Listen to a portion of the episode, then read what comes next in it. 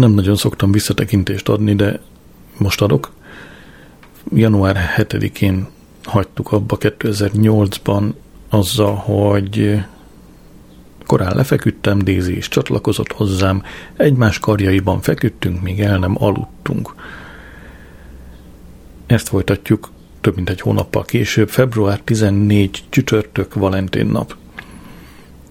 Több erőt kellett volna fektetnem Dézi Valentin napi ajándékába. Mostanában nem bírok egyedül elmenni a boltokba, ezért megkértem anyámat, hogy hozzon valamit a városból. Egy piperecikkekkel teli táskát hozott, amelyet a vásárcsarnokban vett. Amikor ideadta, azt mondta, valódi Chanel, de sikerült 7 font 99-ért megkapni. Volt benne egy büdös szappan, aminek az illatától már kicsomagolás előtt is könybe lábadt a szemem. Volt egy törpéknek való körömreszelő, egy hidratáló krém, amely nem szívódik be a bőrbe, és egy dörzsi, amely olyan erős, hogy akár ipari turbinát is ki lehetne vele suvickolni. Anyámat nyilván átverte egy bóvliárus. Jobban megnézve látszott, hogy Chanel volt ráírva, két ellel. Amikor odattam Dézének a Chanel ajándékcsomagot, kedvesen megköszönte, de később kihallgattam, ahogy azt mondta Nigelnek a telefonba, épp olyan hamis, mint jelen pillanatban a házasságunk. Én egy szívecskés kerámia bögrét kaptam tőle. A kísérő lapon egy labrador látható, az eb egy karosszékben helyet foglaló gazdája a lába mellett ül. Daisy ezt írta bele, szeretlek, mint mindig, Daisy. Az én Dézinek adott lapomat Gracie készítette. Dézit és engem ábrázolt az esküvőnkön. Én csak a mennyasszony térdeig értem. Így látja Gracie a kapcsolatunkat. Február 15 péntek. Ebéd után kivittem a szemetesbe a nem újra hasznosítható csomagolásokat, és ott találtam egy róka családot, amint a tegnapi csirkecsontokból lakmároznak hogy szedték ki a maradványokat a kukából.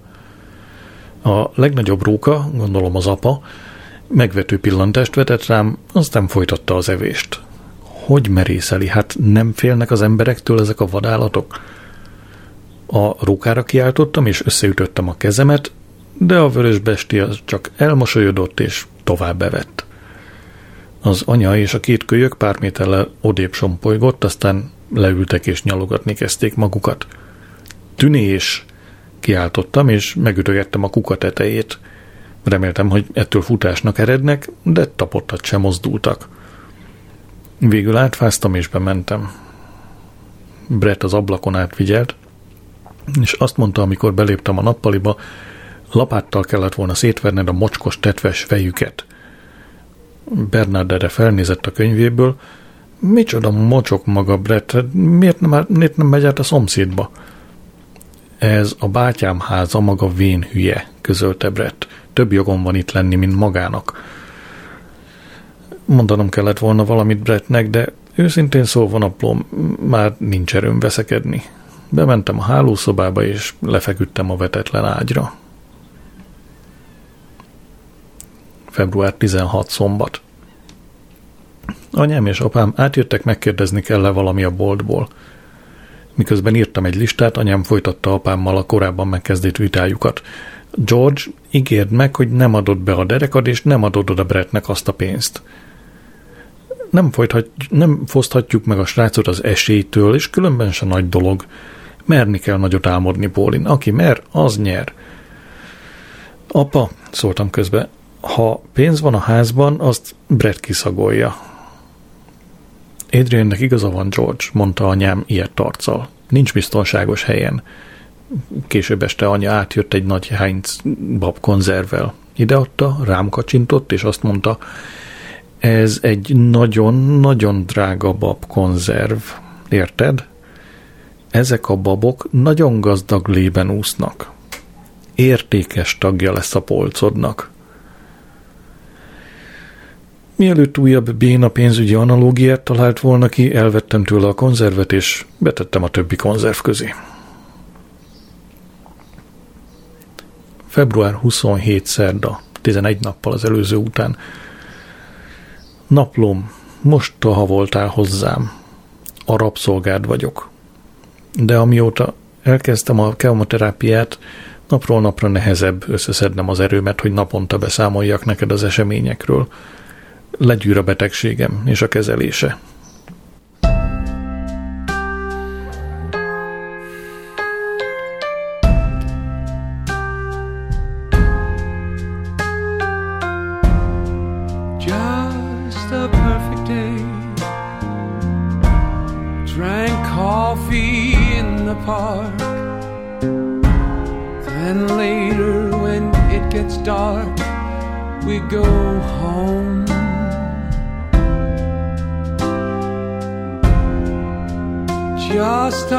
perfect day. Feed animals.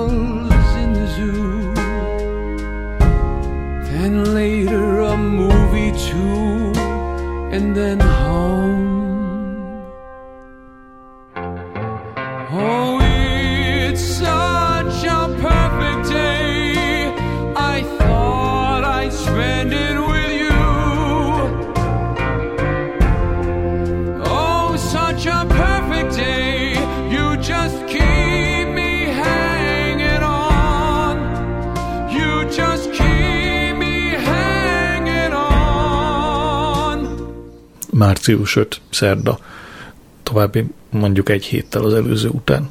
Ja, szerdáról szerdára, tehát pontosan egy héttel. Ma elmentem a TB par- paróka boltjába a kórházban. Dézi vitt el a Mazdával. Anyám még mindig nem hajlandó bevenni minket a biztosításba, így kénytelenek voltunk drága pénzen saját biztosítást kötni.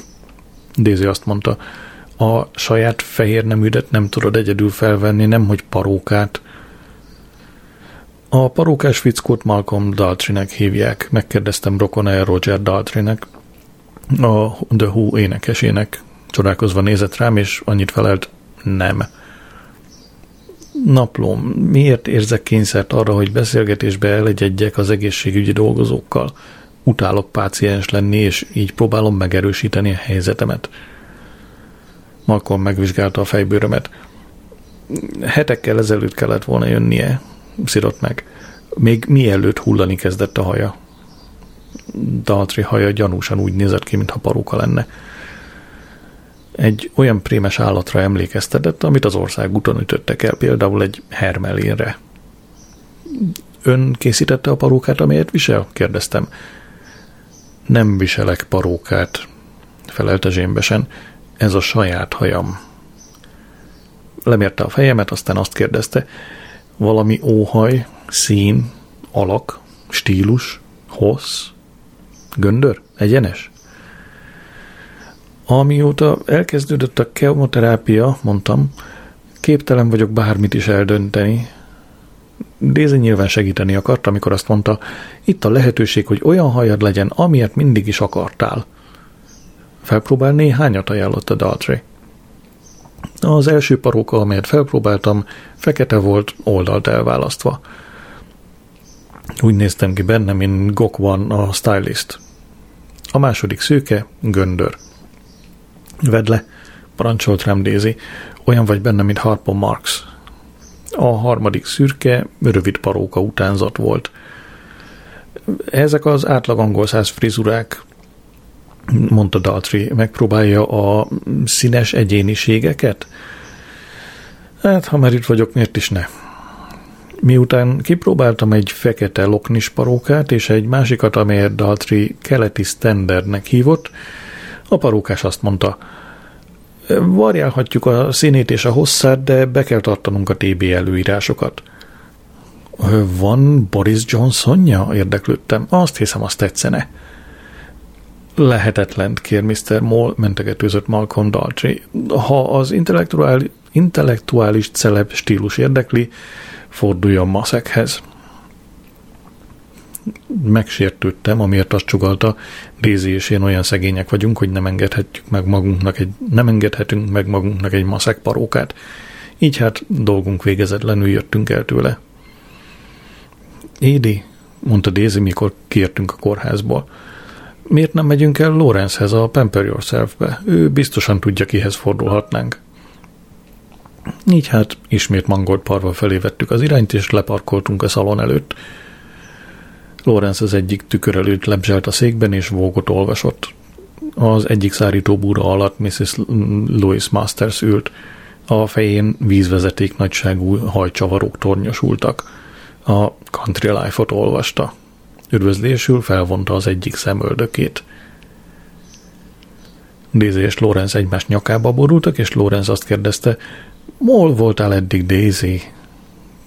Magamnak mostam és vágtam a hajamat otthon, felelte a nejem. Lorenz eltúlzott szörnyűködéssel dobta hátra a karját.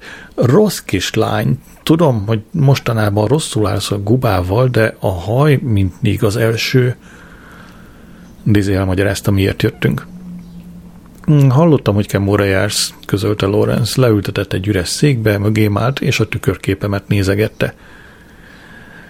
Mi lenne, ha hagynád az egészet, és a, a maradékot is levágnám?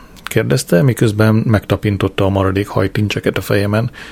Nem, sokra mész velük, nem igaz? Csak lógnak a fejedről. Nekem tetszik a borotvált fej, biztatott Daisy. Nem szívesen mondtam le arról a kevés hajamról, amely még megmaradt, de Daisy azt mondta, minden nap marokszámra hullik ki a zuhany alatt édi. Ha eldugul a lefolyó, meg kell fizetnünk egy vízszerelőt, hogy megcsinálja. Miközben én kötöttem az ebet a karóhoz, Lorenz a mellettem lévő székre ültette Mrs. Lois Masters-t, és elkezdte kiszedegetni a hajából a csavarokat. A sivatagi népek a bölcsesség és a szexuális erő jelének, jelének tekintették a kopasságot, mondta. Jól van, Lorenz, adtam meg magam. Levele. Miközben Lawrence Mrs. Louis Masters haját szárította, átnéztem a Country Life-ot, amelyet az előbb még ő olvasott. Meglepődve láttam, hogy Belvoir vadászbárról szóló féloldalas képriportból Daisy mosolyog rám boldogan. Karon fogva állt a nagy tiszteletű Ugo Fairfax Lysettel.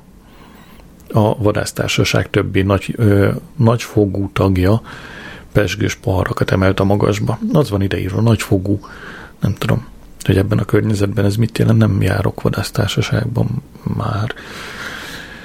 Az ember azt hinné, Daisy és Hugo eljegyzéséhez gratulálnak. Megmutattam Daisynek az oldalt. Meséltem neked róla, Édi, emlékszel? bökte ki. Hogy is felejthetném, elválaszoltam. A kórházban töltöttem az éjszakát egy igen fájdalmas biopszia után.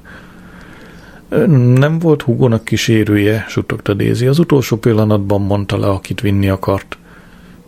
Semmi bajom nincs azzal, hogy elmentél, Daisy, feleltem, de muszáj volt ennyire boldog arcot vágnod. Nekem azt mondtad, szörnyű volt egész este azt hallgatnia, hogy egy rakás segfej arról henceg, hogyan kínzott, kínzott meg egy csomó védtelen rókát. Miután Mrs. Louis Masters haját a szokott sisak formára félsülte, Lorenz és a gyakornoka, akiről Daisy egyszer azt mondta, hogy úgy kellett megtanítani a bontófésű használatára, hozzám fordult. Akkor leborotválom a fejed, közölte Lorenz. Van néhány nagyszerű Andri Agassi termékem, amitől csillogni fog a fejbőröd. Csak pár percbe telt leborotválni és bekenni a fejemet. A tükörben néztem. A kobakom világított az erős fényben, a szemüvegem pedig nagyon kiütközött. Jobb lesz, ha megfogja egy kicsit a nap, mondta Daisy. Lorenz csak öt fontot kért a hajvágásért, de mire megvettem az Andriagaszi hidratálót, tonikot és szérumot, majdnem 40 fonton bánta. Nem adtam borravalót. Hazaérve anyám közölte, mindig is tetszenek neki a kopasz emberek, amióta látta, na, még egy hülye név, Amióta látta Jule Briner Deborah Kerrel táncolni az Anna és a Sziámi királyban. Jesszus, nevetett apám, olyan vagy, mint egy két lábon járó biliárdgolyó. Én a helyedben nem mennénk biliárd szalon közelébe, még golyónak nézik a fejed. Halálra röhögte magát, és adni kellett neki egy pohár vizet, hogy lehiggadjon. Lehet, hogy apám csak a valódi érzéseit leplezte, leplezte ezzel a túlzott reakcióval. Lehet, hogy legszívesebben sírna. Ha igen, jól leplezi. Amikor Gracie hazajött az oviból, azt mondta, tetszik az új frizurád, apa? Nagyon fáradt voltam, és kisebesedett a szám. Hogy lenne már frizura, Gracie? Csattantam fel. Nincs is hajam. Remegni kezdett a szája, de eltereltem a figyelmét. Megígértem, hogy ha akarja, kifényesítheti a fejem egy rongyal. Használhatom hozzá a Mr. Sheen-t? kérdezte. Amikor nemet mondtam, óvatosan lefeküdt a kandalló előtti szőnyegre, és dühöngeni kezdett. Nem volt erőm bármit is csinálni, így hát csak vártam, míg öt percig vergődött, aztán nyugodtan felállt és elment.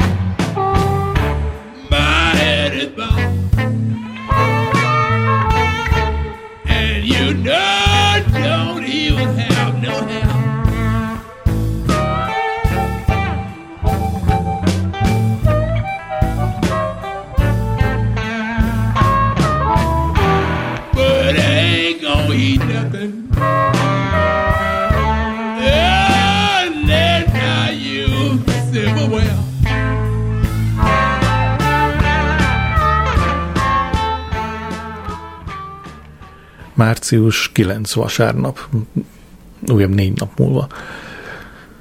Anyám elvitt délután a kórházba. Útközben a High Street felé kanyarodott, és megállt a könyvesbolt előtt. Kiszálltunk, és benéztünk a kirakaton. Odabent, odabent a munkások már lebontották az üzlethelyiség, a hátsó szoba és a raktárak közti falakat, és egyetlen összefüggő térre alakították a helységet. Tesco metró lesz belőle, mondta anyám. Lehet, hogy jelentkeztem valami... Ja, értem. Szóval, Tesco metró lesz belőle, mondta anyám. Lehet, hogy jelentkezem valami állásra, van pár szabad órám, amikkel mon vagy. Naplom, hogy lehet valaki ilyen érzéketlen? A Tesco metró az nem a kétfajta magyarországi üzletláncnak a keveréke, hanem a Tesco-nek egy ö, kis, de nem a legkisebb változata. Mint a sarkiból, csak metró. Miután rátettek a gépre, felhívtam Daisy-t a munkahelyén, Hugo Fairfax Lice-et vette fel, és azt mondta, hogy Daisy az Egyesült Államokkal beszél a másik vonalon. Ne haragudj, Adrian, szabadkozott, de nem akarom megzavarni, éppen mozzár le egy megállapodást a, egy ilyen kiutazási ügynökkel. Ó, igen, Daisy említette, hogy amerikai turistákat akartok fogadni. A jenkik mostanában félnek utazni, meg kell győznünk őket, hogy az alkaida nem fogja felrobbantani egyiküket sem, miközben a pálmaházban teáznak. Sajnálom, folytatta, ha túl sokat foglalom le mostanában a feleségedet, de próbáljuk el előkészíteni a holt az áprilisi megnyitóra. 34 szobában végzünk tavasti nagy takarítást, füvet nyírunk a 840 holdas vadasparkban, és ki kell kotorni a kastélyárkot. Biztos tudod, hogy megy ez. Szerettem volna befejezni a beszélgetést, de nem tudtam hogyan. Hallom, mostanában nem vagy túl jó paszban, mondta. Megerősítettem ezt az értesülését. Biztos nagy vigaszt jelent neked Dézi, nagyszerű lány. Erre közöltem, hogy alig látom mostanában Dézit, de az anyám sokat segít. Ó, helyes, helyes, felelte, nagyon fontos a család. Kínos csönd telepedett ránk. Gondolom várta, hogy mondjak valamit, de csak az jutott eszembe. Megmondanád neki, hogy hívjon vissza, ha ráér. Köszönöm. Megpróbáltam megenni a narancsgerezdeket, amelyet anya készített nekem, de túlságosan fájt a szám. Mondták, hogy ez előfordulhat. Benézett hozzám Szelli. A kopasz fejemre azt mondta, hogy érdekes lelkesen követem Szelli szappanoperába illő kapcsolatát Antonival. Számomra teljesen nyilvánvaló, hogy más nőkkel is kavar, de úgy látszik Szelli nem vesz tudomást barátja erkölcstelen viselkedéséről. Együtt akarunk elmenni hétvégén a Wolf Edge-re, a Peak Districtben, meséltem a de mire Anthony az összes kemping felszerelést berakta a kocsiba, nekem már nem maradt hely. Úgyhogy egyedül ment? kérdeztem. Igen, felelte Szeli. Nagyon csalódott volt a hangja a telefonban. Mégis mekkora sátra van, tamáskodtam, vagy cirkussátorról beszélünk? Négy személyes sátor, mondta Szelli, de a hálózsákok nagyon sok helyet foglalnak. Mivel járt? Trabanttal? Nem, terepjáróval, de sokkal járt visz. Szelli, maga nincs 160 centise, érveltem, igazán nem foglal sok helyet. Jó, de ott van még a kempingfőző, az esőfelszerelés, a gumicsizmája, a vizes kannák, a hűtőszekrények, a sátorlap, a felfújható csónak, az evezők. Feladtam, naplom. Nyilvánvaló, hogy nem akar látni a szemétől. Hazafelé anyám jelentőség teljesen rám nézett, és azt mondta, Daisy sokat túlórázik a halban. Remélem kap túlóra pénzt. Daisy csak fél tizenegyre ért haza. Meggyűlt a baja a munkásokkal, akik a kastélyárkot kotorják. Nehéz is lehet nekik sötétben dolgozni, feleltem. Március 10 hétfő. E-mail jött Mexikóból, Dézi anyjától. Hello, kislányom, apu mondta, hogy egy angol kúriában dolgozol, ez jó hír. Mikor hozod el a férjedet és a kis Grészit hozzánk látogatóba? Arthur Mexico City-ben dolgozik. Két boltja van, mindkettő disznóhúst árul. Sok előkelő koncsaftunk van, a rendőrfőnök, két bíboros, és azok az apácák, akik a szeméttelepen dolgozó árvákról gondoskodnak. Remélem már nem haragszol rám, Daisy. Muszáj volt elszöknem az apától. Minden éjszaka három órán keresztül beszélt hozzám megállás nélkül. Minden nap ajándékot hozott nekem. Amikor munkában volt, mindig felhívott, hogy megmondja, milyen szép vagyok, és hogy mennyire szeret. Ezért jöttem el. Melyik nő bírná ezt? Attól mellett boldog vagyok. Nem bánik jól velem, minden este vacsorával kell várnom, miközben én egyedül leszek a konyhában, mégis boldog vagyok. Szeretettel anyád, Koncsita. Amikor Dézi megmutatta, azt mondtam, sosem fogom megérteni a nőket. Az apám megfojtotta a szerelmével, védte Dézi. Megkérdeztem Dézit, szeretnie meglátogatni Koncsitát és Artúrt Mexico City-ben, ha jobban leszek. Nem, felelte. Hugónak szüksége van rám, egyébként sem engedhetjük meg magunknak. Megkönnyebbültem. A gyilkosságok száma a világon az egyik legmagasabb Mexico City-ben. Ma meglátogatott minket a környezetvédő kommandó. A kommandó két emberből állt, egy mogorvaszájú nőből és egy ázott tesőkabátos idősebb férfiból. A nő megmutatta az igazolványát, és megkérdezte, bejöhetnének-e egy kis csevegésre. Utálom a csevegés szót, ezért azt feleltem, ha akarnak, bejöhetnek beszélni velem, de csevegésre nincs időm. Megállítottam őket az előszobában, mert Bernard a konyhában volt egy nagyon kicsi turkálóban vett köntösben, amely folyton szétnyílt rajta, anyám pedig a nappaliban vágta apám lábkörmét egy spéci körömvágóval. Mint kiderült, a környezetvédő kommandót a járási önkormányzat alkalmazza. Épp járőröztek, és észrevették, hogy a két kukánk még 10 óra 17 perckor is kint volt a dűlön, pedig már 8 óra 16 perckor kiürítették őket – Figyelmeztettek, hogy ez szabálysértés, amiért akár száz fontig is megbüntethetnek. Ráadásul, mondta a mogorva száj, az egyik kuka fedele 6 centire nyitva volt. Mikor azzal védekeztem, hogy túl gyenge vagyok a kukák mozgatásához, és kértem a feleségemet, hogy ne töltse túl a kukákat, sokat mondó pillantást váltottak. Annyi kifogást hallottunk már, Mr. Moll, közölte a nő. Ez hivatalos figyelmeztetés. Ne feledje, fél nyolc előtt tilos kirakni a kukát, és legkésőbb fél kilencig be kell hozni, megértette? Miután Bernard kijött megnézni, mi ez a hangoskodás, a kommandó távozott. Arra emlékeztet, mondta Bernard, miután elmentek, amikor a háború után Kelet-Berlinben éltem, a szomszédok azért is feljelentettek a stázinak, ha éjszaka köhögtél.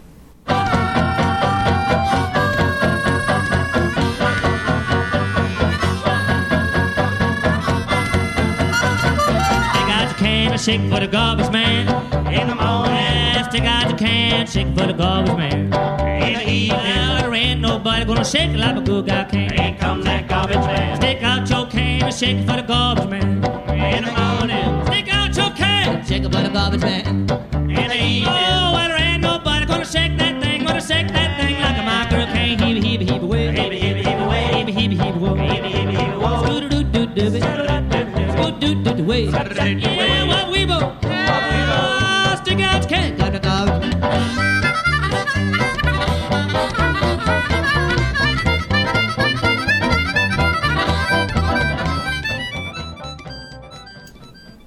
Március 12. szerda.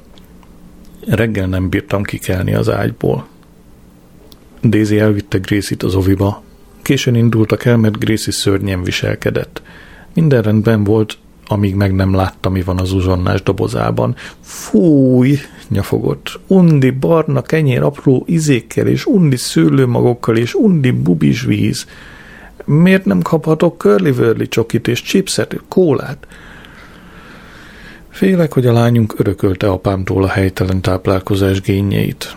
Csak nem éhen halt egyszer, amikor tévedésből egy all-inclusive makrobiotikus hotelbe fizetett be minket, egy amúgy teljesen lakatlan görög szigeten. 9 óra 35 perckor csörgött a vezetékes telefon. Kimásztam az ágyból, hogy felvegyem. Egy géphang szólt bele a kagylóba, ha ön Gracie Moll szülője vagy első számú gondviselője, gondviselője, nyomja meg az egyes gombot. Megnyomtam az egyest. Ez a Mangold Parvai Óvoda és Általános Iskola iskola kerülési figyelmeztetője. Az ön gyermeke Gracie Moll nincs az óvodában. Ha a gyermeke beteg, nyomja meg a kettes gombot, ha a gyermeke igazoltan van távol, nyomja meg a hármas gombot. Ha a gyermeke elindult az óvodába, de nem érkezett meg oda, nyomja meg a négyes gombot. Ha egyik sem, nyomja meg az ötös gombot. Ha a tantestület valamely tagjával szeretne beszélni, ne telefonáljon az alábbi időpontok között, ekkor naplom a robotka hang hadarni kezdett. 8 óra 30 perc és 9 óra 10 perc, 11 óra 10 perc és 11 óra 35 perc, 12 óra 55 perc és 1 óra 30 perc, 3 óra 15 perc és 3 óra 55 perc. Kérem, vegye figyelembe, hogy az intézmény délután 4-kor bezár, az elvezett tárgyakkal kapcsolatban a fent időpontok között lehet érdeklődni. Megnyomtam a hatost. Kíváncsi voltam, mi történik. A Mangold Parvai Óvoda és Általános Iskola nem vállal felelősséget semmiféle balesetért, amely az intézmény területén kívül éri a gyermeket, közölte a hang. Letettem a telefont, és megpróbáltam felhívni Dézit, de a robothang még mindig foglalta a vonalat. Megpróbáltam felhívni a mo- mobilon, de foglalt volt. Nem maradt más megoldás, mint elmenni az oviba és kideríteni, mi történt a gyerekkel talán Daisy kirakta a dűlőn, mert már nem bírta tovább Gracie rémes viselkedését. Bernard fel, felajánlotta, hogy elmegy helyettem, de ha ő megjelenne ezzel az ilált külsővel az óvodánál és Gracie után érdeklődne, a megye összes rendőrautója visító szirénával rohanna az ovihoz. Főleg mióta egy régi esőkabátot vett egy a falusi turkálóban. Daisyvel a bezárt óvoda kapu előtt találkoztunk. Egyikünk se bírt megszólalni, úgy kifulladtunk, jó ideje nem próbáltam már futni sehová. Mihelyt megálltam, összerogytak a térdeim. A nejemnek oda kellett támogatnia az össze-vissza vésett padhoz a busz megállóban. Mielőtt Daisy megnyomta a kaputelefon gombját, lihegve bemondta a nevét, és beengedték az udvarra, én megpróbáltam összeszedni magam. Kezembe temetett fejjel ültem, amikor Simon a lelkész letelepedett me- letette mellém spárszatyrát, és azt mondta, Spár vagy Spár? Spár.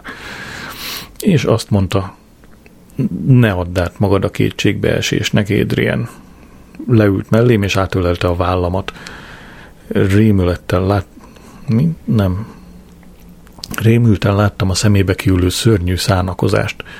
A remény hal meg utoljára, ha megosztod a terhedet Istennel, ő meghallgat. Úgy hangzott, mintha azt javasolná, hogy vegyem fel a kapcsolatot a BT ügyfélszolgálatával. Megragadtam a lehetőséget, és megkérdeztem, van-e még szabad családi parcella a temetőben. Jobban örülnék valami félreeső helynek, mondtam, ami nem látszik az iskola irányából. amennyiben lehet, szeretném, ha a parcellát érné a lemenő napfénye. Simon azt felelte, becsüli a pragmatizmusomat, de közölte azt is, hogy nagyon hosszú a temetési várólista, ám ha elhalálozok és a hamvasztást választom, a családomnak megengedik, hogy a hamvaimat szétszórják a templom előtti rózsa ágyásban. Mikor Daisy kijött és dühösen szitta az iskola hülye iskola kerülő riasztását, a lelkész felállt és azt mondta, Mrs. Moll, nehéz idők lehetnek ezek az ön számára. Az biztos, felelte Daisy. Próbálna maga találni egy zsiráf gondozót minimálbérért. Némileg zavarba jöttem, amikor megláttam a lelkész szatyrának tartalmát. Egy üveg vazelin, egy sárga barack konzerv, egy fej fokhagyma és egy csomag vatta. Szörnyen nézel ki, mondta Daisy miután a lelkész elment. Megpróbálom felhívni anyádat, hogy jöjjön érted. Nem szégyellem bevallani naplom, de hagytam, hogy anyám hazavigyen és ágyba fektessen egy csésze teával és két májva cukros teasüteménnyel. Miután Bernard visszajött a medvéből, felajánlotta, hogy kinyit nekem egy leves konzervet. Miután mindketten elmentek, kibudjantak a könnyeim. Két perc, 31 másodpercig sírtam. Március 14 péntek. Kemó. Úgy döntöttem, kihasználom a kórházban töltött hat órát. Kimentem a sufniba, és előástam egy régi orosz nyelvlecke kazettáimat. Reméltem a kezelés végére megtanulok annyit, hogy el tudjam mondani, megmutatná az utat Dostoyevsky sírjához. Március 16 vasárnap. Találtam a konyhai szemetesben egy kidobott papírcetlit, ez állt a hátán Daisy kézírásával. Mrs. Daisy Fairfax, Fairfax Lysett. D. Fairfax Lysett. Daisy Fairfax Lysett. Mrs. Ugo Fairfax Lysett. DFL. Ez csak egy dolgot jelenthet, naplóm. Kerestem Daisy naplóját, de nem találtam meg. Az ágy szélére ültem és a falat bámultam. Felhívtam Pandórát, de csak az üzenet rögzítőjét értem el. Hello, ön elérte a tiszteletre méltó Pandora Braithwaite B-A-M-A-P-H-D képviselőasszonyt. Ha úgy véli, a hívása fontos, hagyjon egy rövid, 30 másodpercnél nem hosszabb üzenetet. Ha az üzenetét válaszra érdemesnek találom, visszahívom. Hagytam üzenetet.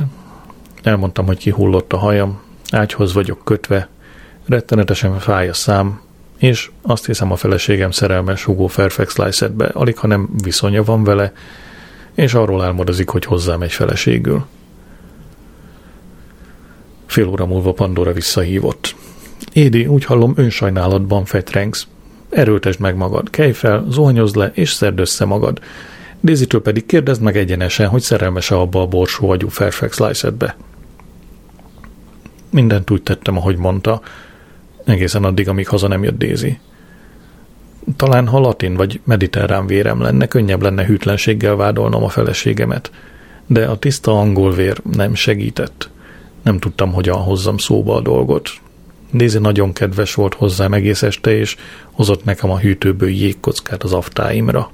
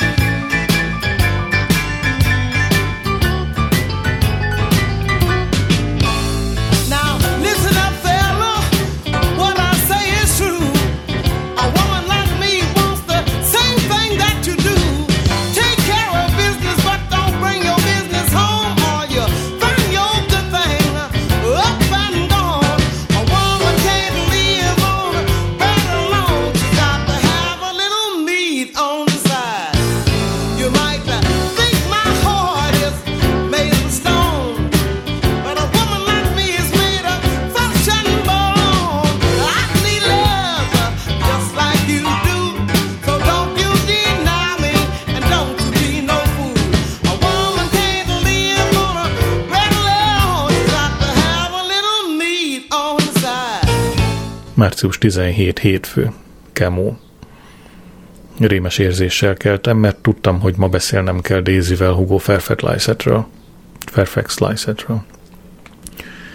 Amikor egy csészet áthozott nekem az ágyba, már kosztümben és magas sarkúban volt. Azt mondta, dolgoznia kell menni, hogy befejezze a brossúrát, amelynek reggelre nyomdába kell kerülnie. Azt is mondta, hogy magával viszi Grészit, mert meglátogatják Hugót az első házasságából született lányai, és felajánlották, hogy elviszi Grészit pónin lovagolni. Szóval boldog családot fogtok játszani? kérdeztem. Ó, dehogy, felelte Daisy. Tudod, hogy utálom a kártyajátékokat.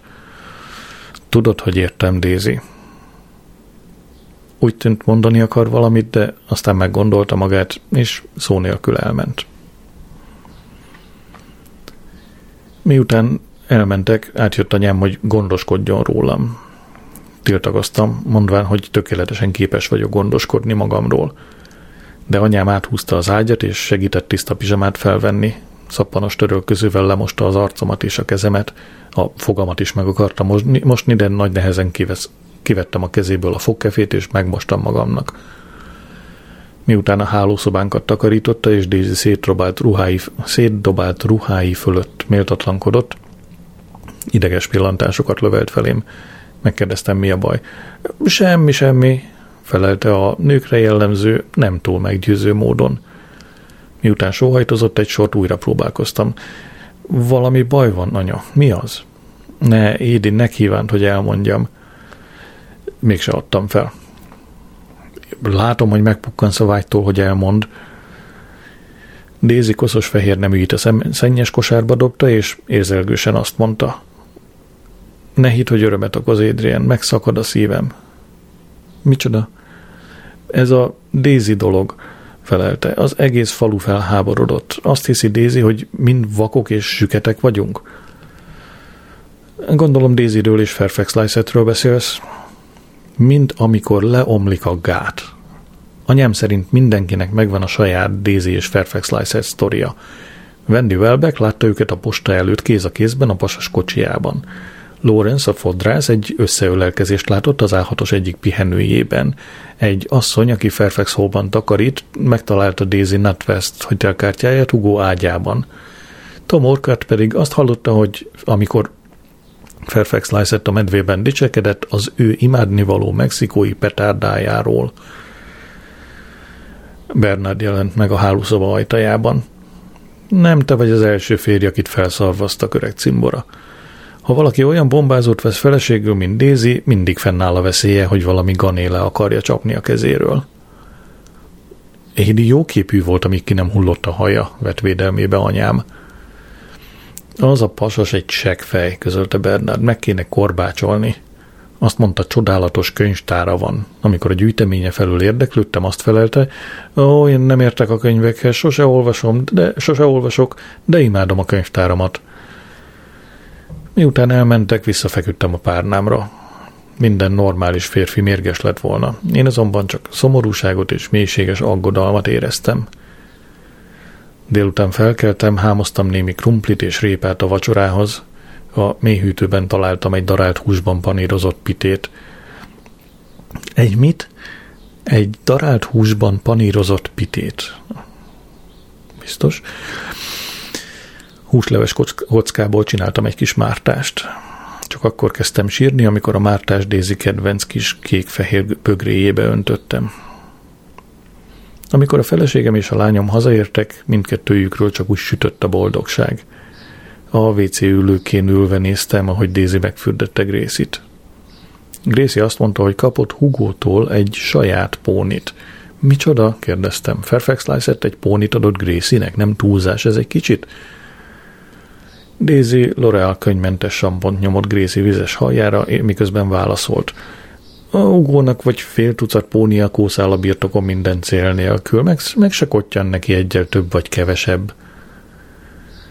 A fürdőszobai rituálé része volt, hogy Gréci hátradől, és haja szétterül a vízen, és kiúsznak belőle a szappan buborékok. Miután megint felült, megkérdeztem, mi volt a pó- nem, megkérdeztem tőle, mi a póni neve. Tűzliliomnak kereszteltem, mondta Gréci. Ó, látnod kéne a tűzlélőjomokat Fairfax Hallban, Édi. Itt aztán igazán a tópartján a fák alatt ringnak, táncolnak álmatag. Folytattam az idézetet. Ahogy csillaggal a tejút ragyog, s hunyorog mindenütt, a szikrázó kis öblöt úgy körül lobogta ünnepük. Ez a William Wordsworth táncoló tűzliliomok című verse. Mondom, két kattintás között, amikor megnyitom, meg amikor becsukom a lábjegyzetet. Összemosolyogtunk. Ott hagytam őket, hogy feltegyem a vacsorát. Gracie elaludt, miközben elkészült, Daisy pedig azt mondta, nem bír enni, ugótól ebédet és ubos, uzsonnát is kaptak. Este kilenckor hívott anyám, és megkérdezte, kérdőre vontam-e már Daisy-t. Megmondtam, hogy nem, letettem a kagylót, és lefeküdtem.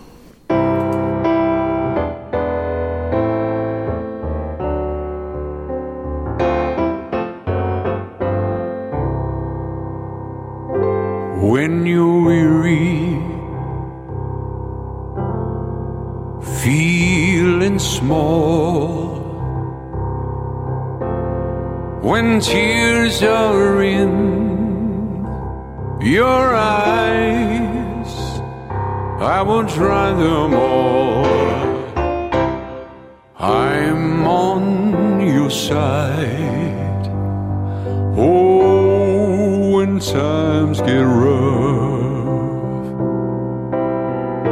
and friends just can't be found like a bridge. over troubled water, I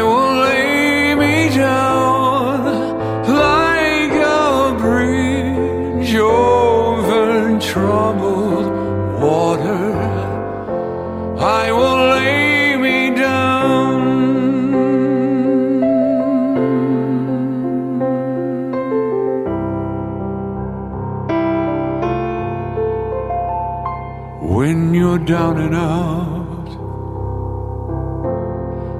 when you're on the street, when evening falls so hard, I will comfort you.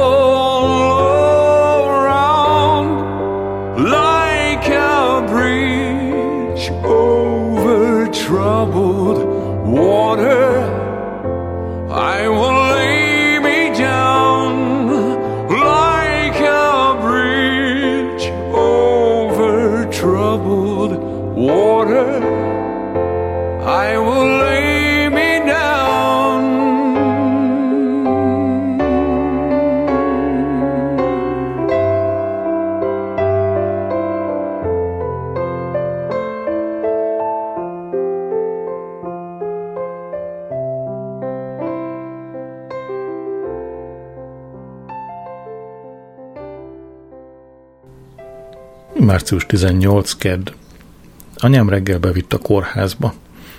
Kezelés után benéztem Szellihez, megmondtam, hogy a feleségemnek viszonya van a helyi földbirtokossal. Majdnem úgy hangzik, mint az Emmerdale Farmban, mondta. Inkább, mint a Milzen Boone.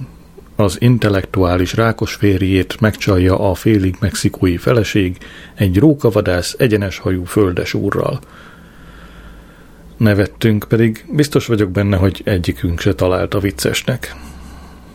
Vacsora után felhívott Glenn Afganisztánból, hogy megmondja, nem ő halt meg. Amikor megkérdeztem, miről beszél, elmesélte, hogy egy konvoj harmadik kocsijában ült, amikor a második kocsi felrobbant egy útszéli bombától. Egyik haverja meghalt, a másiknak amputálni kellett az egyik lábát. Benne lesz az esti híradóban, apa. Nem akartam, hogy ha látod, azt hidd én vagyok. De Glenn, te is jól tudod, hogy a, leg, a legközelebbi hozzátartozókat értesítik, mielőtt bemondanák a tévében. Hosszú csönd következett, majd Glenn annyit mondott, csak el akartam mondani, apa. Szörnyű élmény lehetett, feleltem. Az volt, apa. Ha hazamegyek, mindenkivel kibékülök. Nem jó egy olyan országban lenni, ahol mindenki utál és meg akar ölni. Elköszöntünk, és épp le akartam tenni, amikor azt mondta, hogy gyorsan nap, mielőtt letennéd, emlékeztes, miért harcolunk Afganisztánban? Állandóan elfelejtem. Összehordtam valamit a demokráciáról, a szabadságról, a nők jogairól, a tálibok legyőzéséről, és arról, hogy Gordon Brown szerint az Alki Aida Anglia megtámadására képezi ki a követőit. De más országokban nincsenek kiképző táboraik, apa? kérdezte Glenn. El kellett ismernem, hogy valószínűleg vannak. Kösz, apa. Szia. Daisy nagyon leverte jött haza a munkából. A szeme duzzadt, a szemfestéke elkenődött. Olyan volt, mint aki órákon át sírt. Megkérdeztem, mi a baj. Semmi, felelte. Kivett egy üveg bort a hűtőből, és levett két poharat a porcról. Miután bort öntött, rágyújtott, leült, és a körmével egy mintát követett az abroszon.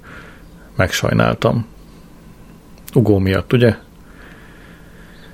A terítőre hajtotta a fejét, és zokogni kezdett. Szereted őt, Daisy? kérdeztem.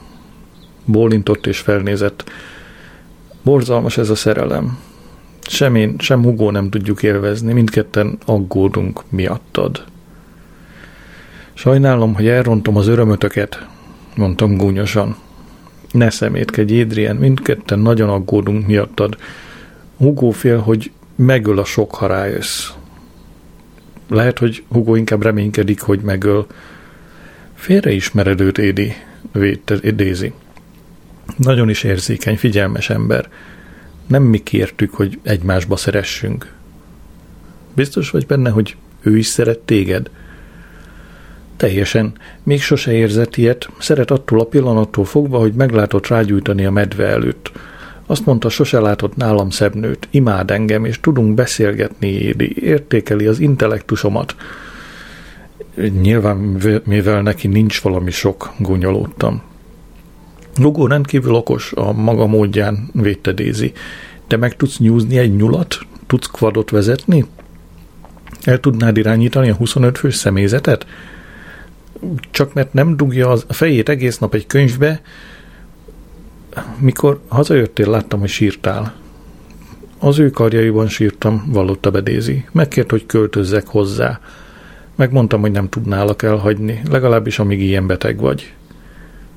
Mire én azt feleltem, higgatlan, higgadtan naplom, nem hiányzik, hogy minden reggel a púzusomat nézzed, amint felébredek. Jobb, ha elmész hozzá, Dézi. Miért tartana itt a rákom az akaratod ellenére? Próbáltam érvekkel hatni rá, de nem volt hajlandó elmenni.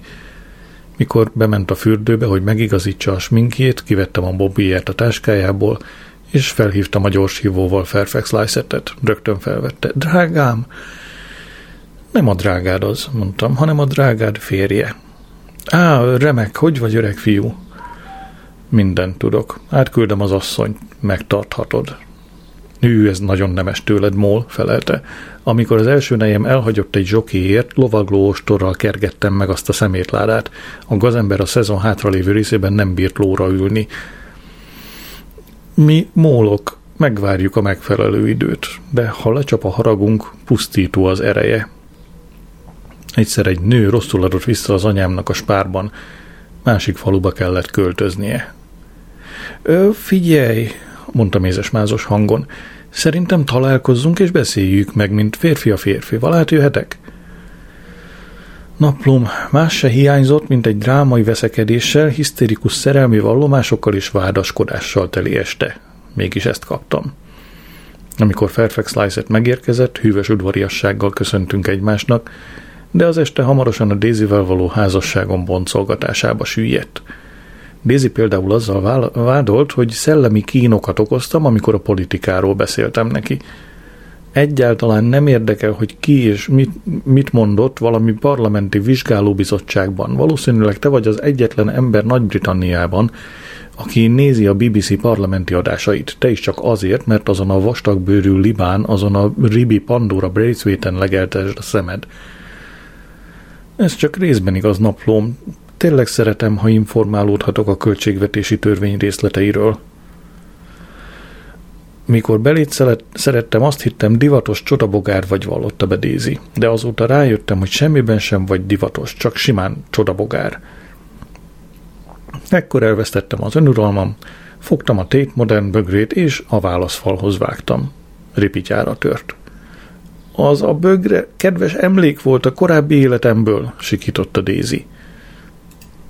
Fairfax Lyset többnyire hallgatott, ám amikor anyám átjött megnézni, hogy mi folyik nálunk, és megértve a helyzetet, azt mondta rá, hogy beltenyésztésű idióta, akinek olyan a tokája, mint egy szottyat banán, Ugó elbődült. Elviszem Dézit ebből az osztályon aluli pokolból. Dézi anyámhoz fordult. Gondoskodsz Adrianről, Paulin? Majdnem 40 éve azt teszem, felelte anyám. 36 nehéz órán keresztül vajuttam vele a szokatlanul nagy feje miatt. Most már csak nem mondok le róla. Daisy bement a szobánkba, és hallottam, hogy bőröndöket vesz le a szekrény felső polcáról. Megjött Bernard, aki állítólag egy barátját látogatta meg. A konyhaasztalnál ott talált engem, anyámat és Ugor Fairfax Lysetet. Látta, hogy egyikünk se szól a másikhoz. Bernard nekiállt toját, tojást, szalonnát és pirítóst, süt, pirítóst sütni, kis szűcs. Majd meg is ette, miközben Angus Wilson-tól az angol száz attitűdöket olvasta, amelyet neki támasztott a gyümölcsös tálnak. Bernard jelenléte nyomasztóan hatott ránk, és amikor Daisy kijött a hálószobából két láthatóan nehéz bőröndel, viszonylag kulturáltan búcsúzott, búcsúzkodott mindenki. Igaz, Bernard azt mondta Fairfax Lysetnek, Emlékszem, volt idő, amikor ha egy férfi elvette más asszonyát, el kellett költözniük valamely gyarmatukra. Ön, uram, egy szégyen. Miután Daisy és Fairfax Lyset elmentek, anyám sírt egy keveset. Szerettem Daisy-t, mindig is ilyen lányt szerettem volna. Valaha szerelmes voltam Margit hercegnőbe, elmélkedett Bernard. Minden nap írtam neki, és állandó, rendel, állandó rendelésem volt az Interfloránál, hogy minden csütörtökön küldjenek neki egy tucat sötét piros rózsát. Nem tudtam elviselni, amikor hozzáment ahhoz a nyomorék Anthony Armstrong Joneshoz. Beachy Headbe mentem, írtam egy utolsó levelet az én Margitomnak, és épp le akartam ugrani a szikláról, amikor elerett az eső, úgyhogy visszamentem a kocsihoz és hazahajtottam. Aztán hozzám fordult. Fel a fejé a kölyök. Még, még, mindig itt vagyok én, és az anyád. Így hát naplom kezdetét vette a rémálom. Az egészségem és a boldogságom az anyám, Bernard Hopkins és a közegészségügy kezében van. Március 19. szerda. Mikor kora reggel kimentem a konyhába, Daisy ott ült az asztalnál. Főzött egy nagy adag kávét. Visszajöttél, mondtam. Tudtam, hogy visszajössz. Nem, beszélnünk kell Gracie-ről, Gracie-ről közölte. Magammal akarom vinni, te úgyse tudnál gondoskodni róla, nincs igazam? Magam elé képzeltem Gracie-t a tűzliliom hátán, amint azt kiabálja Fairfax Lysetnek, nézd, apu! Nem, feleltem. Gracie velem marad. Daisy töltött nekem egy bögre kávét. Gracie boldogtalan lenne nélkülem, meg aztán őszintén szólva, Édi, nem hiszem, hogy te, anyád vagy Bernard Hopkins megfelel erre a feladatra. Nem sokára felébreztem, elviszem az oviba, és délután én megyek érte. Március 20 csütörtök. Keményebben kellett volna harcolnom a lányomért, de mégse téphettem ki Dézi karjából, nem igaz? Úgy tettem Gracie előtt, mintha vakációzni mennének Fairfax Hallba, és mosolyognom kellett, amikor integettem neki. Így most már csak én és Bernard Hopkins lakunk a házban. Hogy történhetett ez? Ebédidőben átjött Brett, és felajánlja, hogy, felajánlotta, hogy gondoskodik Fairfax Lysetről. Azt hiszem, mondtam, amikor azt mondod, gondoskodsz róla, nem anyagi értelemben érted, sem pedig úgy, hogy programot, szerv, programot szervezel neki. Ez a bűnözői nyelvben a gyilkosság megfelelője, magyarázta Bernard. Tudom, mit jelent. Elég sokat olvastam a Kray testvérekről. Én csupán segíteni akarok, bátyó, mentegetőzött Brett. Csak kíváncsiságból mennyibe kerül gondoskodni valakiről?